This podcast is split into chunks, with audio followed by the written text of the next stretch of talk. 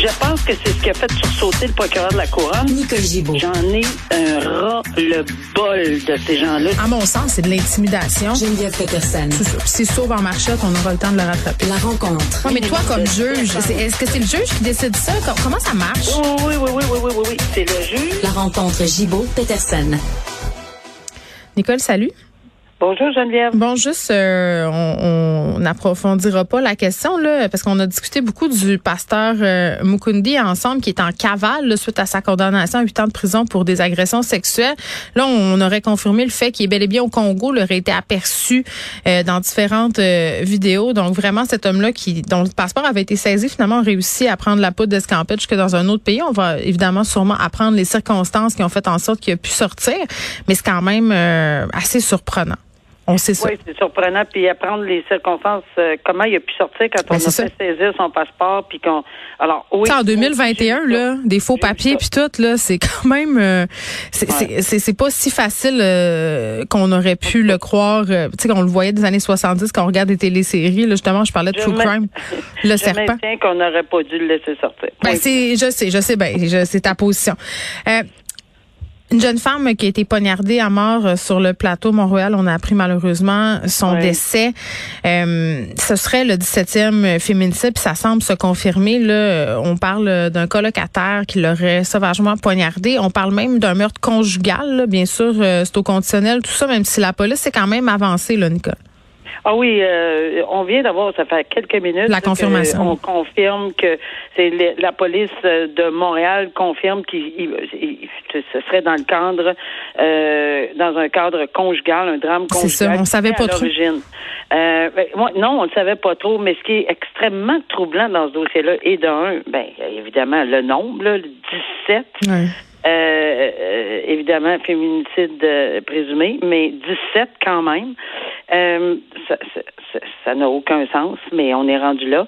Et ce qui m'a beaucoup bouleversé dans la lecture des faits là-dedans, là, c'est que c'est comme si vraiment là, c'était comme si de rien n'était. Il s'est rendu là à 4h30, il a attendu, ça, a l'air tout calme.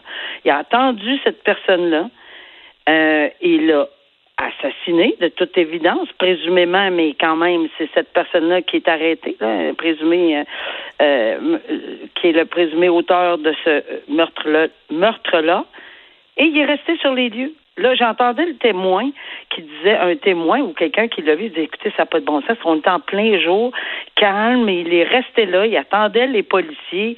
Alors, vraiment, là, c'est assez épeurant euh, de voir dans quel état, on, va sûrement s'en reparler, là, mais dans quel état était cette personne-là pour être aussi calme, poser un geste? Euh, de cette nature-là, les conséquences qui s'en suivent, parce que même si, là, je veux dire, avec arme blanche, on s'entend que c'est extrêmement sérieux, puis que on peut prévoir que la personne va décéder, là. Alors, moi, ça m'a bouleversé de, de lire ça parce que c'est presque incroyable de penser qu'il soit resté. Il s'est même pas sauvé. Il est resté sur place jusqu'à temps que euh, les policiers arrivent. Puis on verra la suite. C'est très, très triste. Euh, 17 homicides, euh, Très féminicides euh, seulement sur le territoire du Québec, là, je le répète, et, et on, on, on reparle, euh, bien entendu, là, pour le prochain cas de violence conjugale. Un homme qui aurait tenté de brûler sa conjointe qui a été remis en liberté en attente de son procès. Ça se passe dans la région euh, de Gatineau. Il l'aurait aspergé avec du butane pendant qu'elle dormait. Euh, il l'a pourchassé, l'aurait pourchassé dans la résidence euh, familiale après son réveil avec un briquet qu'il faisait euh, enclencher là, pour la menacer finalement euh, de la brûler. C'est- une histoire quand même épouvantable. Nicole, l'homme qui est arrêté au volant de son véhicule, euh, dénonce cet acte-là. Évidemment, il y aurait peut-être des problèmes de santé mentale aussi impliqués là-dedans. Là. Oui, mais tout ça, là, euh, soulève. Ça, ça- ça, c'est le, le dessus de, de, de l'affaire. Oui, c'est oui. Il y a, il y a, il y a plusieurs éléments euh, qui, dans ce dossier-là qui, qui, qui, qui est bouleversant, très, très, très bouleversant. Premièrement, on parle, comme tu dis, possiblement d'un individu, possiblement qui aurait des problèmes et de consommation et de santé mentale. Alors, on verra.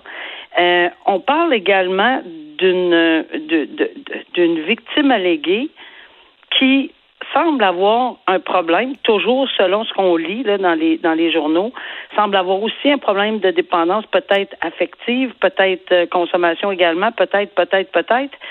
Mais tout ça, on en vient au fait que, d'abord, premièrement, ces incidents-là, ça serait arrivé le 19 septembre. On n'a pas arrêté la personne tout de suite. Là. Moi, ça me, ça me bouleverse parce qu'il y a un enfant de 10 ans là-dedans. Là. Hmm. Et on a même commencé à dire qu'on est cette personne-là, quand on a témoigné à la cour, c'était le même euh, la, la, même psychose ou en fait c'est pas c'est même maladie là, que Guy Turcotte. Euh, puis on commence la cause comme ça, apparemment. C'est assez ébranlant d'entendre ces. Alors, tout de suite, là, 19 septembre au 20 quelques septembre, pour pour on l'a pas arrêté, on l'a remis en liberté, on l'a pas gardé, on l'a pas. Mais il y a d'autres choses qui s'ajoutent. C'est le problème, ça, on parle évidemment là, de l'arrestation au niveau de la police. Là, il semble avoir quelque chose qui s'est passé qui aurait pas dû se passer. On aurait dû garder cet individu Ouais. À mon humble avis aussi, mais on connaît pas le détail. Deuxièmement, euh, lorsqu'on l'a mis en accusation, puis qu'il y a eu une arrestation, puis euh, euh, voyons, requête pour remise en liberté, Oui. ben, on a, la, la dame voulait pas ne voulait plus témoigner, voulait retirer. Tu sais, on s'en On- ben, on- oui, puis on dit que c'est une victime vulnérable qui était dans le déni, puis qu'elle elle dit que vu qu'il lui a jamais touché entre guillemets, elle est pas victime de violence conjugale, mais en tout cas dans mon livre à moi, Nicole, quand tu te fais menacer Oui, d'être brûlée vive. Mais tout ça pour dire que les CAVAC, les CALAC, les gens, tout- toutes les personnes, on veut, tous ces gens-là qui sont professionnels dans ce domaine-là, ça, c'est, c'est un fléau, là, c'est, c'est, c'est, c'est un facteur qui est très, très préoccupant, là, parce que, évidemment, on craint pour cette, mais cette victime potentielle-là, on espère que rien va y arriver, mais il y a un enfant là-dedans. Puis c'est là où le j'ai pas peur pour moi euh, me dérange beaucoup parce que l'enfant a été obligé de quitter dans la nuit du 19 apparemment nu-pied avec sa mère pour se sauver. C'est ce que je lis dans l'article. Là, là, je commence à, ça, ça commence à nous bouleverser beaucoup. Et on le remet en liberté. On le remet en liberté parce qu'on connaît les principes, le droit à la présomption d'innocence, puis c'est correct, c'est, c'est tous des droits fondamentaux. Mais il y a aussi le, le, le risque de récidive, le potentiel ici de, de problèmes de santé. Est-ce qu'on a fait la fameuse étude de dangerosité? Il y a Mm. des témoins qui sont venus témoigner. Il y a des policiers qui sont venus témoigner ici. Oui, il avait peur pour elle, trouvait euh, des, des photos, des elle. menaces, euh, trouvait qu'il y avait matière à s'inquiéter, contrairement pas- à ce qu'elle prétend. c'est pas une enquête sur la dangerosité, ça. Encore une fois, là, on va peut-être me dire Ah, mais ça se fait plus, etc. On n'est pas dans le projet pilote. Moi, j'en reviens juste pas, là, qu'on n'appuie pas sur le. On l'a pas, le bracelet électronique encore. Est-ce qu'on peut essayer de mettre un filet de sécurité? Est-ce que c'est vraiment ces conditions-là qu'on a émis? Puis j- j'ose espérer que oui. Là. Puis je pense dans toute bonne foi que le tribunal les a, a donné ces conditions-là. Mais est-ce qu'on est rendu aujourd'hui, en 2021, après 17 présumés féminicides au Québec, à penser que peut-être que c'est ces conditions qu'on dit va pas euh, parle-lui plus, Mm. alors que c'est elle qui souvent ça arrive que c'est eux qui, qui initient les conversations. Tu sais, c'est, c'est difficile, mais il faut sécuriser. Est-ce que c'est la prison qui est nécessaire? Tout le temps? Peut-être pas, mais quel genre de filet de sécurité? Un 24 sur 24? Faut-tu qu'il se rapporte? Je ne sais pas les conditions exactement. Je sais qu'on en a mis plusieurs, mais à mon avis, là, quand quelqu'un est décidé, on a vu le monsieur dans l'autre dossier avant, je ne veux pas faire peur à personne, mais quand Mm, c'est ça. 17 Allez, euh, féminicides, là, le filet de sécurité il fonctionne pas, il est troué. et- Euh, Un homme de 73 ans, double vacciné, Nicole, qui est mort de la COVID-19, euh, il aurait été infecté par son vendeur de thermopompe, un homme non vacciné. Il n'y a pas de preuve scientifique, là, mais c'est quand même l'hypothèse qui est soulevée. C'est quand même absolument, c'est c'est terrible. On se dit, ah, on se fait vacciner, on, est protégé. Euh, Est-ce que cet homme-là, si c'est prouvé là, que finalement la contamination de cet homme-là qui est décédé de 73 ans, si c'est prouvé que c'est lié à ce vendeur de thermopompe-là, qui, je le rappelle, n'est pas vacciné, est-ce qu'il s'expose à des poursuites? Ben, il y, a, il y a plusieurs volets qui sont super intéressants dans ce dossier-là. Ta question est très pertinente, puis je me la suis posée également. Mais premier volet, c'est que euh, ça touche aussi les entrepreneurs. Ça touche aussi, je ne sais pas si c'est sa compagnie là ou s'il était engagé. Oh oui, c'est tout le monde qui a à se rendre chez des gens, euh, c'est On n'a pas le nom de la compagnie, puis on peut pas le dire, puis on Ouais. peut pas donner rien. C'est- évident. On va pas là, là parce qu'on accuse personne. Mm. Il reste une chose, c'est qu'on semble faire un constat. J'entendais des experts médecins euh, aujourd'hui là-dessus, puis qui disaient tout à fait possible, même très, très, très probable. La raison pourquoi je m'en vais là, puis c'est pour ça que je suis pas une experte en, en, en santé, mais euh, 1 plus 1 égale 2. Cette personne-là est entrée dans le domicile de quelqu'un et portait le fameux masque sous le nez. sais, combien de fois je l'ai dit dans des magasins, moi, des gens, votre masque, votre masque, puis on se fait euh, carrément retourner de bord euh, solide là, quand on dit ça au monde, là, parce que les autres, pas grave. Là. Mais on pense pas que les narines, ça envoie.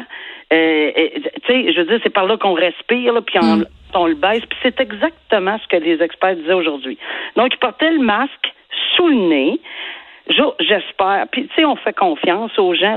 J'espère que les personnes à l'intérieur étaient euh, masquées. Puis peut-être pas parce qu'on fait confiance à cette personne-là. Euh, ils étaient doublement vaccinés, puis ils étaient en bonne santé.